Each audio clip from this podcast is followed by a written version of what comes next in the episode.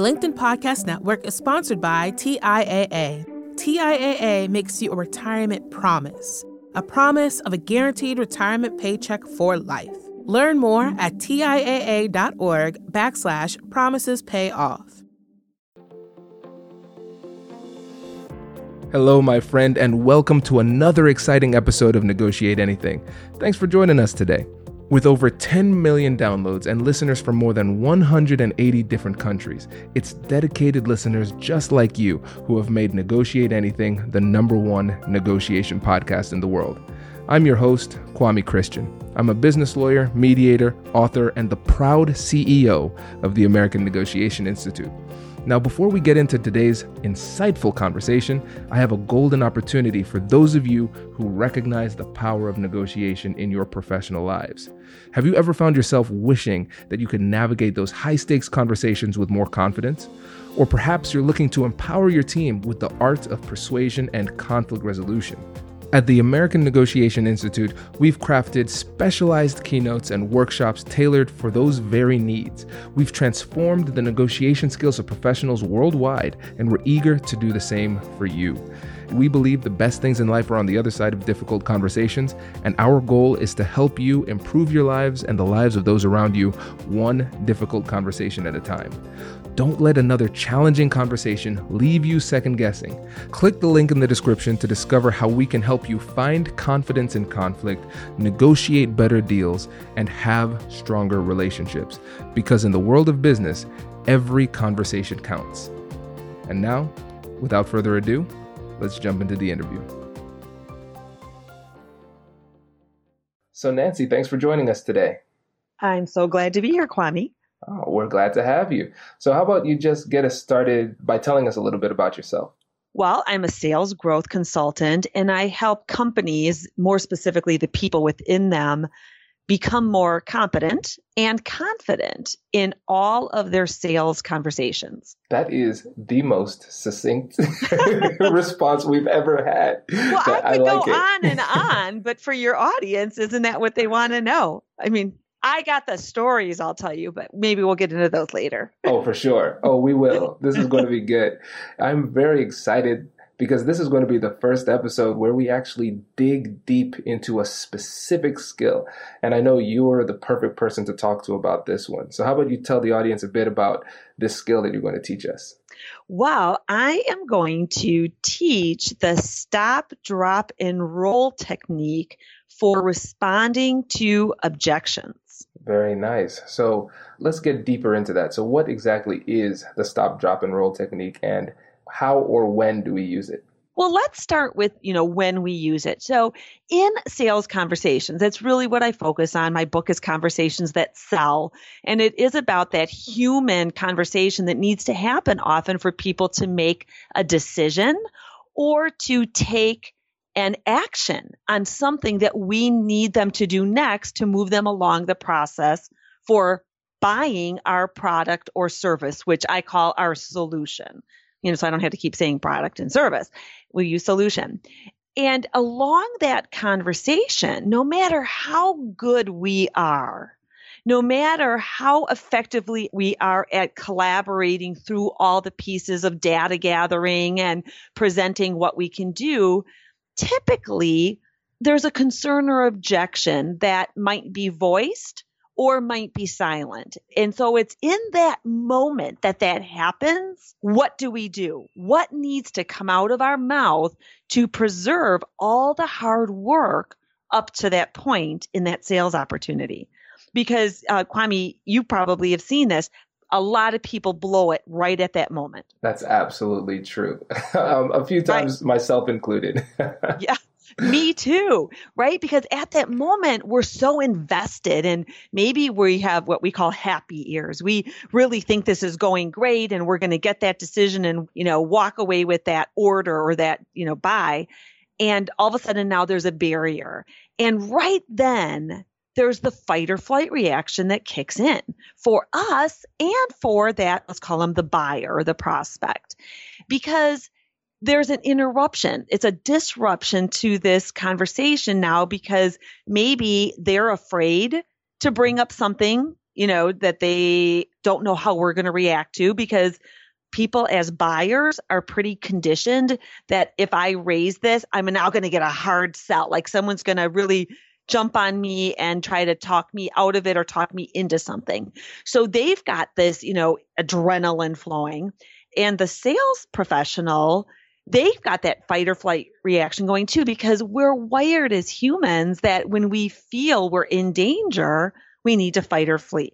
So we need to bypass that in the moment that we hear that objection, because with that adrenaline going, the likelihood of us being able to work through that objection is very, very low. And I think that's one of the keys. This is about working through the objection with another person.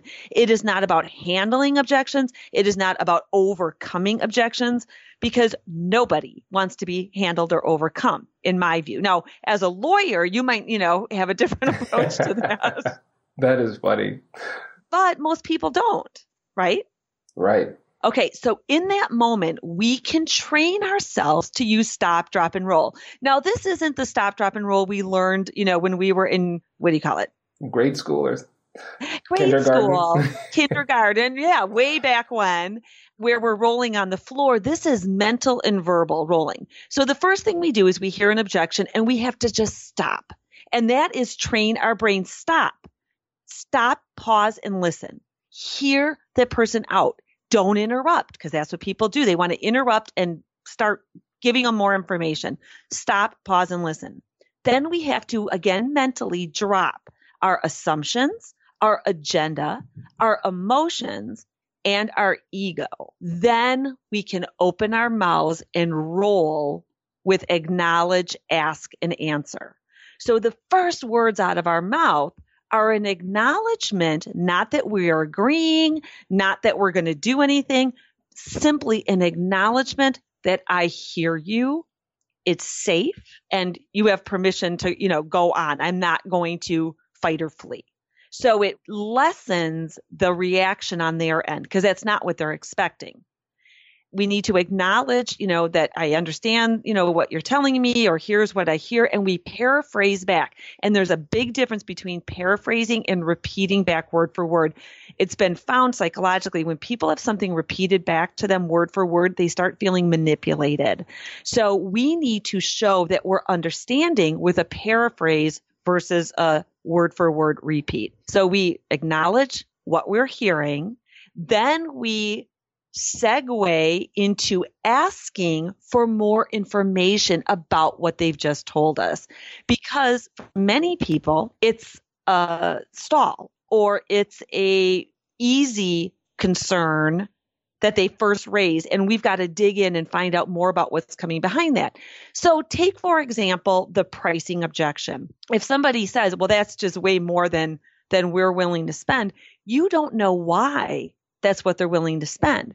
So too often people will jump into starting to offer price concessions or different terms when they don't even know why that's an objection. So they're offering concessions prior to knowing that that's what's going to be needed to work through it. So we have to ask to get more information to understand what that objection really is from that person's viewpoint and very specifically keep them talking, which is opposite, I think, in some people's world of persuasion, where we need to persuade through our words.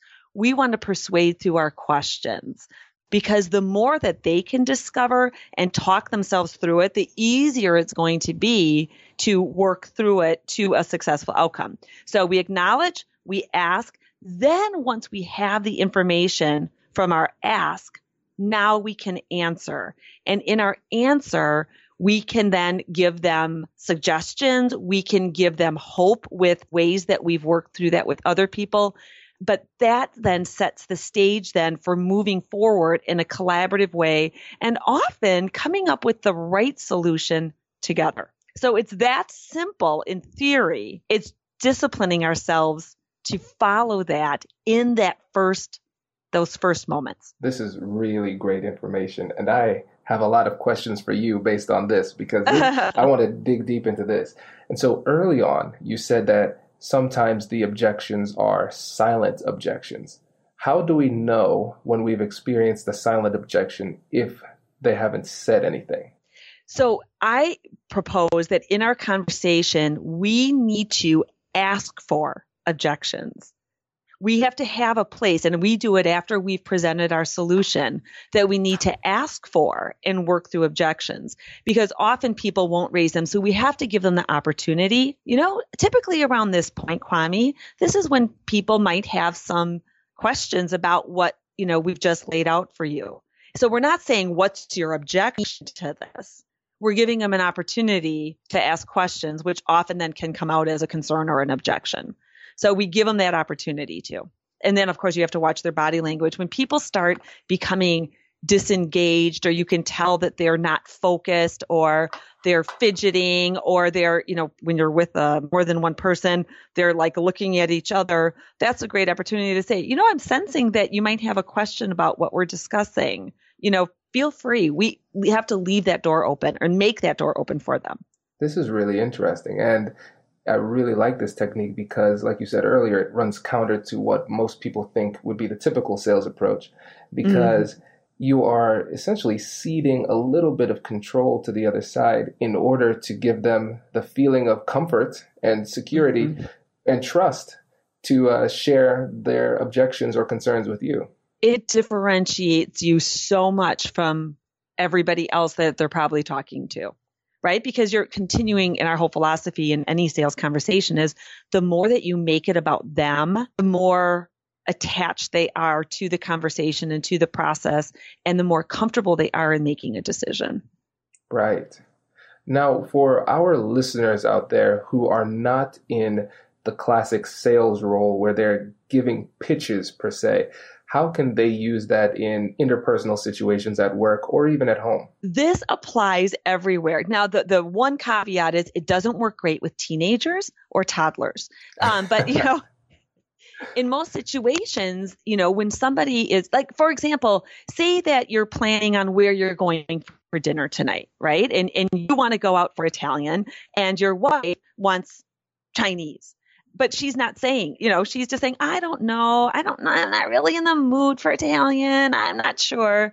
You know, and that's when you can say, well, you know, tell me more about what you're, you know, hungry for tonight and because she's got an objection to Italian. Um, and she'll say, well, you know, Italian, we always go to, you know, Tony's. And, you know, I just am not, I don't like his chairs. They're uncomfortable, whatever the reason is. And right then you can just say, oh, you know what? I guess I never thought about Tony's chairs being uncomfortable. I'm glad that you shared that. You know, tell me more about the type of atmosphere, you know, you'd like to go to where I can also get Italian food. You know, and now you've given her permission to give you more information about where she's coming from. And then you can go from there. I like it. I'm really excited about this because now I know how to handle that conversation better when when it comes up. and I really like the way that you ask that question too because you uh, used an open-ended statement. Tell me more about blank. And I think that's an yeah. underutilized way of asking a question because it doesn't end in a question mark. But asking questions in that way makes people feel more comfortable because it seems less accusatory. Because Kwame, when he's hangry, um, for our international listeners, hangry is hungry plus angry. Um, when I'm hangry, my questions might come off like, "What is wrong with Tony's?" yeah, you know, which or would elicit why? exactly why, and why is can come off as kind of aggressive at times, right? Mm-hmm. Well, don't you lawyers use that all the time? we love why. yes, we love. So right, so open ended are questions. You know, what, when, how. But there was those, those statements, like you said, and actually, the publisher and I, way back when I was writing the book, had this big debate that, you know, help me understand or tell me more about aren't questions, or actually requests for information. So you can't you know, you can't call them a question, but like you said, they're a statement asking for information. Exactly. Yeah, and what's interesting too, and I think this is what can be a challenge to some people that are new to this, is that our goal is to find out why. But the best way to ask the question that leads us to why doesn't start with why. Mm. Hello, my friends. Before we get back to today's episode, I want to ask you a question. Have you ever wondered how to elevate your team's negotiation game and how you can help the folks on your team have better, difficult conversations? At the American Negotiation Institute, we offer transformative keynotes and workshops tailored to empower professionals with top tier negotiation and conflict resolution skills. Whether it's a keynote for your next event or hands on training for your team, we've got you covered. Don't just negotiate. Master the art with the American Negotiation Institute. Click the link in the description to find out more elevate, negotiate, and succeed. The LinkedIn Podcast Network is sponsored by TIAA. In the last 100 years, we've seen financial markets swing, new currencies come and go, decades of savings lost in days, all showing that a retirement plan without a guarantee, quite simply, isn't enough. So, more than a retirement plan, TIAA makes you a retirement promise a promise of a guaranteed retirement paycheck for life, a promise that pays off. Learn more at TIAA.org backslash promises pay off. Hi, I'm Tomer Cohen, LinkedIn's Chief Product Officer. On my podcast, Building One, we dive deep into what it takes to build great products. Recently, we had Zach Perret, the CEO of Plaid, and he shared about his struggles building a financial app for consumers and how he was able to turn it all around with a critical pivot. Take a listen. I personally couldn't resonate as much with the consumer set that we were trying to reach. I just didn't have that level of empathy. When we made the shift to building a B2B product, though, I was building the product that I wanted. My co founder and I were creating the product that we wanted ourselves, and we had so much empathy for what that product was. Such a great insight. You know, in that sense, we got lucky because we were, we were creating a thing for ourselves. And then the people that we were talking to also had the same problems we did. They were fintech developers. We'd been a fintech developer, uh, we've been trying to build a fintech product for a year. And so we had such deep empathy. We had such a clear ability to. If you want to hear more of Zach Perret's story and the lessons that follow, listen and subscribe to my podcast, Building One. Yeah, it could be, well, what made you think this? Or, well, not that seems kind of aggressive too, but going the route of the open ended statements or using how how is another way to get around it that seems a little bit less aggressive but the goal is to find why but often asking why in that straightforward method could come off as too aggressive. You know, recently I had a group of, of salespeople really challenge me on some of like the universal go tos that you can have ready at the ready, you know, in any situation. And I said, you know, one of the best ones is tell me more about. You can use that in most situations. Just tell me more about, you know, what you just said. Tell me more about the pricing, you know, situation. Tell me more about how the timing will impact this. You know, tell me more about those uncomfortable chairs and what else in the environment. Whatever it is, it's something again that you're really if you're and, and so much of it has to do with your tone and if your approach is really seeking to understand or whether you're trying to gather information to corner them in some way to then sell at them there's a big difference in approach. So that's why, I mean, for me, objections, the more we think of them as, hey, if I get someone telling me an objection, it's a huge opportunity. It's an opportunity to find out where they're really coming from because once it's out on the table, we can work with that information. And I'm not going to be chasing this afterward without really knowing where it stands. It's an opportunity often to uncover additional ways that they might need your help because depending on who you're selling to in a business to business situation, often the objections are about now what that person might need to do internally to get something through.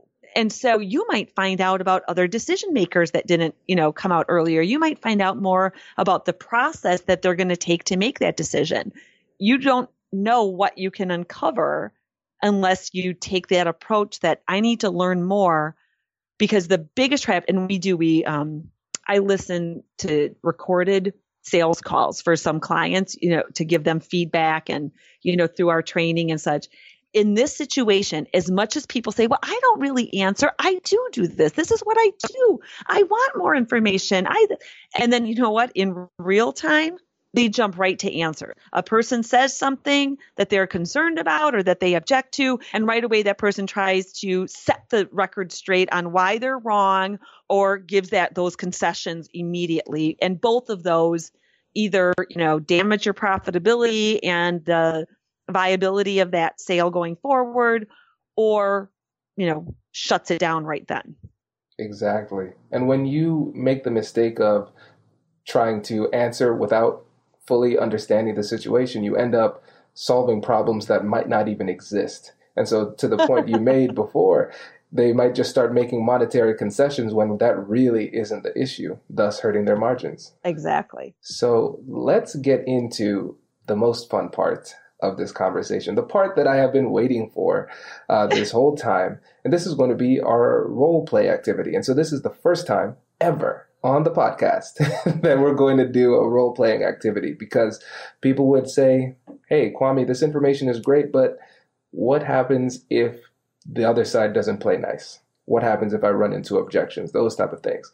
So you gave a really great example using the interpersonal situation of where stop, drop, and roll could work successfully. But maybe we can move into a sales example and I can be the prospect and you could be the salesperson and we'll see how it works if somebody's being a little bit difficult. I just have to give this caveat. When I agreed to this, I didn't really think it through that you're a lawyer and that this could be like the most challenging thing ever. but no, I'm good. What's the situation? Okay. So let's say you are selling, let's just go with widgets as the classic non existent thing. And so um, I'm a corporation I want to buy your widgets wholesale so I could retail them. Okay, so let me just say this. You are a person, not a corporation. So, uh-huh. what's your role? Very nice. And that is an expert level question. So, I would be, let's say I'm in procurement. Ugh, okay. so for they are, uh, procurement people are trained to like make salespeople sweat. So. Yes. Oh, so okay, I picked the perfect person. But I think that that's an important thing to think about when you're thinking about objections or when you're getting ready for them is that too often we forget that we're talking with a person, right? We're not talking with a corporation. In that moment, it's a person that we're speaking with. That is a brilliant point. That yeah, oh. that's that is a quotable. That is quotable for sure. I like that. Yeah, that's really good. It reminds me of a, I think I heard it this morning in a book I was reading. They said sometimes we we are so focused on being a high level professional that we become low level humans. Oh. yeah. So that Oh, that's profound. Yeah, so the timing is perfect. I like that. Okay. Perfect. So all right. So so and then we have to set the stage a little bit more. So this is not like a cold call to you, right? We've already had a discussion. I've already explained to you maybe what we can do and how we can provide the widgets, and now you got your objection. Yep. All right. So let me go this way. Okay. So Kwame you know, as we've discussed, we're going to be able to provide you this pallet full of widgets every month as you need for $1,200 pallet. Hmm. 1200 Yes, it's $1,200. I sense some hesitation, you know, in that. Tell me more about your thoughts. Yeah, I and you know, here at Kwame Corp, we value providing our our loyal customers with the highest value products at the lowest price. And so with 1200, it's just going to be difficult for us to provide that value while still claiming the margin that we we would like to have. All right. Well, you know, value providing value is such a different connotation to different people. And so I understand that, you know, providing that value to your members is why you're in business as a wholesaler. So tell me more about that providing value and the margins that you look for, et cetera. So we want to keep between let's say i don't know i don't want to give too much proprietary information in this call but let's just say we want to keep between 15 to 30% margins on our products but the thing is we want to make sure that we are only going with industry leaders with the products that we provide for our our customers. Okay. So you're looking for the best quality, as you said, the industry leaders, and maintaining that 15 to 30% profit margin on what you're providing. Right. Okay. And so for what we're providing with these widgets, you know, what have you done with that in the past? I mean, do you have a similar quality to what we are offering? You know, what have you found your market is looking for? We've had some situations in the past with our widgets where we were concerned about the quality. And ever since that incident, I don't want to name any names or anything like that, but after that incident, our CEO has been just a stickler on the quality of these widgets. So I know for me, there's a lot of internal pressure to make sure I'm making the right decision because the CFO is going to get on me if the numbers aren't right, but then the CEO is going to get on me if the quality isn't right. So really, I guess my job is to keep the CEO happy first. So quality is the biggest concern. So we're we're shopping around trying to figure out who is the best in the industry first. So, from what you have been shopping and the quality that you've seen from our widgets, I know you've really dug into all of the specs and such. How does ours stack up to what else you're looking at? Mm, I know. I'm trying to say this without giving away the name of the competitors that I'm uh, that I'm talking to, but I would say you are number one or number two. Okay. Well, that's encouraging. That's encouraging. And so, you know, if we are the top quality or even number two in this situation, you know, what value is that, you know, for your members? How do you place a value on what they're going to be willing to spend? It's a difficult question for this fictional scenario. So what yeah. I would say is um, really the. Let me put it this way: my customer is the CEO, and mm-hmm. whoever can prove to me that they have the highest quality and focuses more on the quality, that's really what would sell me. Okay. All right. And so, you know, you mentioned that the price, that was what your first reaction was. What you're saying really is the $1,200 a pallet might be more palatable if the quality is of the level that your CEO is looking for. Exactly. You know, if we can prove, if there's something that we can prove using objective measures that the quality is top notch, I think we can make, I think we would be able to swing 1200. But again, it comes down to that question of quality. Okay. Well, Kwame, you know, the goal of us helping you then is to get that right product to your CEO. And so, you know, object, you said you need objective data, you know, on this. What type of data do we need to pull together that's going to help you make your case internally to him? Well, first, I'd want to see a following because of course we have marketing we market our, our to our customers but we want to bring in products that already has a following that so we could possibly bring in even new clients or new customers to our store just by carrying you so seeing a, a social media following would be huge seeing growth in your company would be very important as well and also seeing great reviews if we can uh-huh. see on um, various objective websites like let's say amazon that your uh, mm-hmm. uh, your product has a number of sales over four stars, I think that would be sufficient. All right. Well, I know I can pull that information together for you because you're not asking just about the product. It sounds like it's going to be important to show that we as a company are on a growth path and have that presence and branding so that it's easier for your sell through and bringing in new customers. Exactly. Here at Kwame Corp, we don't associate with losers. So, uh, so if you could bring me that information, I think we could have a deal. All right, so we can end this role play, but from there, of course, we would go on to schedule what's our next follow up, what information exactly I would provide you, what's the time frame, and possible I mean, where I would go there is let's get the CEO in on that meeting. Smart. And and mm-hmm. tease that out a little bit more. Why would you want the CEO on the meeting as well? Because you let me know he's the real decision maker in this. exactly. That's perfect. Yeah, that you did a great job. And the timing was really great because you weren't rushed. A lot of times when we're under pressure, we rush, and that's where we make mistakes. And um, yeah, and the questions were great. You had me on, my you toes. Did, you, I'm like, you really came up with some good details. You know, here's the thing about the whole not being rushed, and that is, as you just said, such an important thing.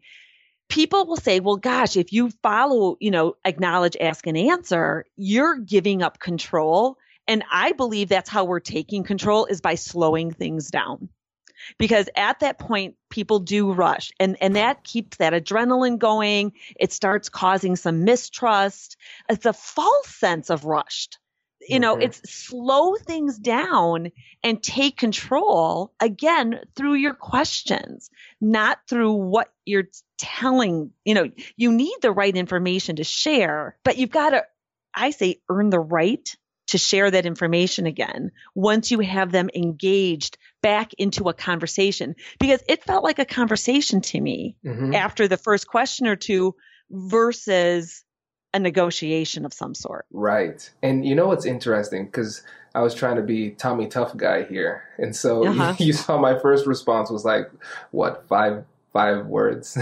yeah. and I was trying to trying to hold back as much information as possible, but because you asked such great open-ended questions and open-ended statements, I guess I should say too, and because you paused and gave me time, sometimes I was done saying what I wanted to say, but there was still space that you let me fill with more words. Mm.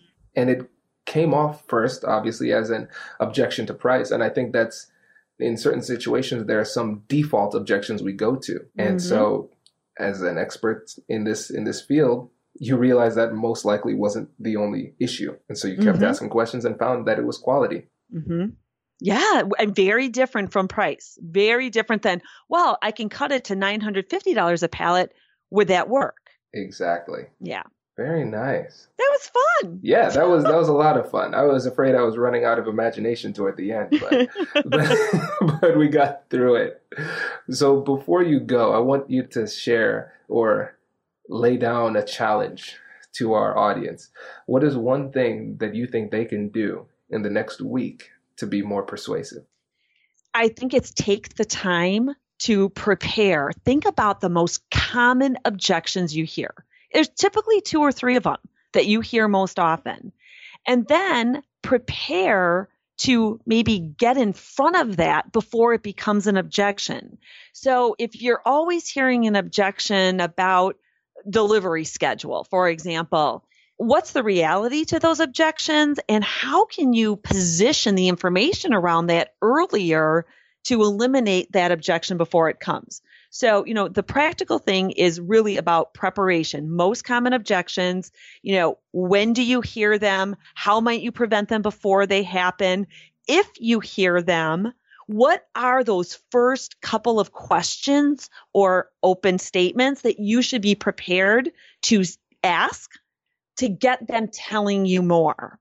and prepare those out so that you know what in the moment I, have watched this happen i've heard this happen on recorded calls in the moment then when that objection comes up, you can just hear the the rep just kind of smile like I got this. Like I know exactly what to do right now. I'm not surprised, I'm not whatever and they can just kind of like just settle back again and really take control without it feeling like they're overcoming or handling that person. Right. This is beautiful. This is really great. Congratulations! You've just joined an elite club. By listening to a full episode, you're now officially on the Negotiate Anything team. So, welcome aboard. What most team members do is they subscribe to the podcast because that allows them to automatically get the latest episodes of the show.